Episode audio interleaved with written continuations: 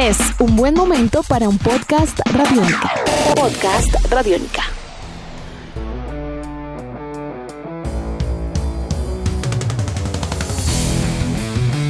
La actividad ciclística en nuestro país no para. Tras la realización de la Vuelta a la Juventud, la Vuelta a Antioquia y la Vuelta al Tolima, la comunidad del eh, deporte de las bielas se prepara para una de las citas deportivas más importantes, como lo es la Vuelta a Colombia. Rafael Antonio Niño es el monarca de esta carrera y a continuación repasamos algo de su historia. Esto es Tribuna Radiónica. Del 13 al 22 de noviembre se disputará la edición número 70 de la Vuelta a Colombia, esta carrera pasará por siete departamentos, Boyacá, Cundinamarca, Tolima, Quindío, Risaralda, Caldas y Antioquia. Y el actual campeón es Fabio Duarte, del Team Medellín.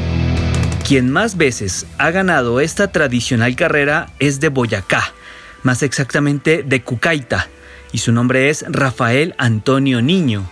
Su marca parece imbatible y todo parece indicar que seguirá haciéndolo por un buen tiempo. Ha ganado la vuelta en seis ocasiones, 1970, 73, 75, 77, 78 y 80.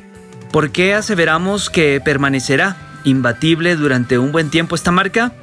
Pues por la salida de talentos locales a equipos del exterior.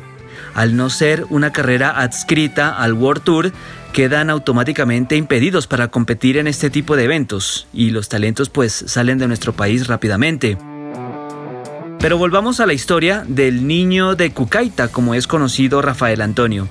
Tenía 20 años de edad cuando ganó por primera vez la Vuelta a Colombia, en 1970. De hecho, llevaba apenas dos años montando la bicicleta, comenzó a los 18. Ese año, en 1970, conquistó casi todos los premios de la carrera. Mejor escalador, mejor novato, mejor en la general, y lo único que le faltó ganar fueron las metas volantes, o al menos todas. Apenas corrió una vez en un equipo europeo. En 1974 integró las filas de la escuadra italiana Holly Cerámica y corrió el Giro de Italia, siendo el segundo colombiano en lograrlo tras Martín Emilio Cochise Rodríguez en el 73 y terminando en la posición 41.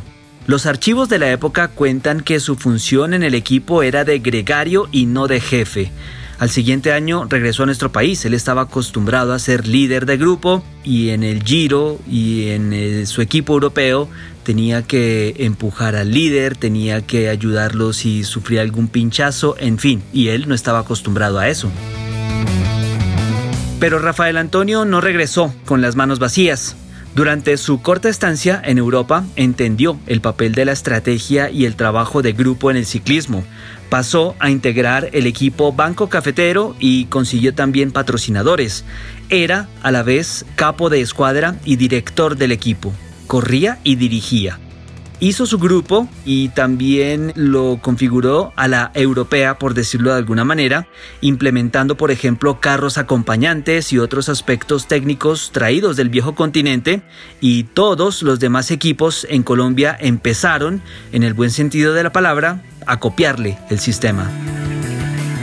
Sus títulos y experiencia le valieron casi 10 años después para convertirse en el director técnico del legendario equipo Café de Colombia, con el cual ganó la Vuelta a España en 1987 y con Lucho Herrera como principal protagonista. De hecho, el siglo XX tiene a escarabajos como Lucho Herrera, Fabio Parra y Cochise Rodríguez como personajes de decepción y de notable figuración, pero el aporte de Rafael Antonio Niño, tanto a bordo de la bicicleta como lejos de ella, pues ha sido vital para el desarrollo de este deporte en Colombia. Obvio, ser el más veces campeón de la Vuelta a Colombia en bicicleta también tiene que valorarse por siempre. Edición de este podcast a cargo de Alexis Ledesma. Yo soy Juan Pablo Coronado y nos volveremos a encontrar en otra edición de Tribuna Radiónica. Hasta pronto. Nuestros podcasts están en radionica.rocks, en iTunes, en RTVC Play y en nuestra app Radionica para Android y iPhone. Podcast Radionica.